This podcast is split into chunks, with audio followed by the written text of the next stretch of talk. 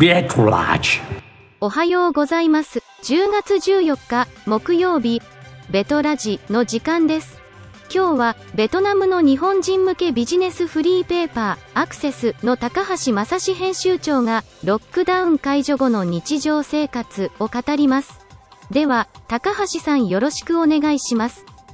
ベトナムのビジネスフリーペーパー、アクセスの編集長、高橋正史です。10月1日からロックダウンが解除されたホーチミン市。現在では街中にバイクが溢れています。ただ、飲食店はデリバリーのみなので、店の多くは閉まっているように見えます。日常は戻ったのでしょうか私のような日本人の場合、実はロックダウン中とさほど変わらないのです。それはバイクがないからです。私の会社では違いますが、特に大手企業は社員にバイクや車の運転を禁止しています。そのため、移動には会社が用意した運転手付きの車を使うか、自分でタクシーやバイクタクシーを手配するのが普通です。しかし、運転手付きの車が使えるのは大抵経営層だけです。また、製造業であれば、郊外の工業団地に行くためのマイクロバスがあるので、皆で乗り込んで向かいます。つまり、メーカー勤務でない社長以外の日本人は、タクシーやバイクタクシーを使うしかないのですが、現在はタクシーの台数が制限され、バイクタクシーはまだ禁止されています。会社に行くのが難しいのです。私の会社では、ベトナム人スタッフは出社していますが、免許がない私は、リモートワークを続けています。外出は、近所のミニスーパーに行くぐらいです。カフェも、レストランも、バーもやっていないので、食料の買い出しくらいしか、用事がないのです。3キロか4キロ歩けば、大型ショッピングセンターに行けます。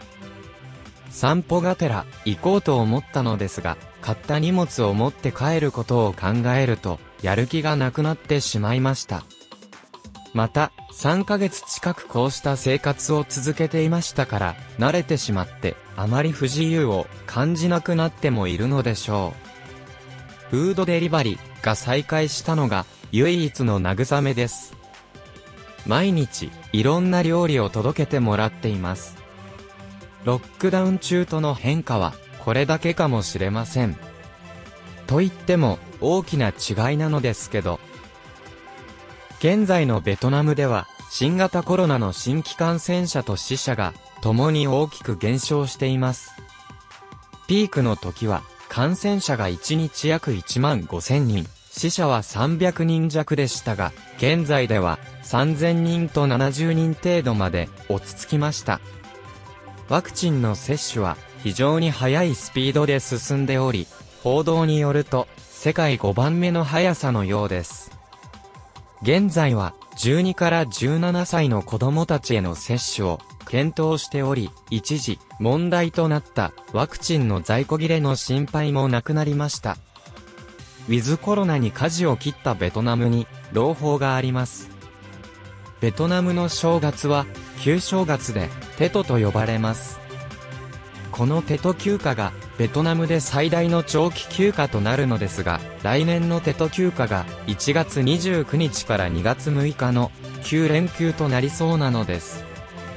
その頃には移動の制限がかなり緩和されていると思いますので、多くのベトナム人がテト休暇の予定を組み始めると思います。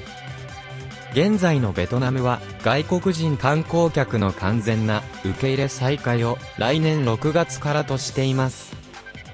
ですから、テト休暇に日本に帰っても自由にベトナムに再入国するのは難しそうです。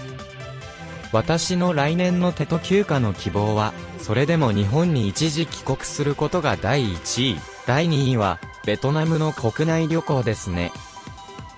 本日のベトラジウィークリーは以上になります。最後まで聞いていただきありがとうございました。では、来週月曜日にまたお会いしましょう。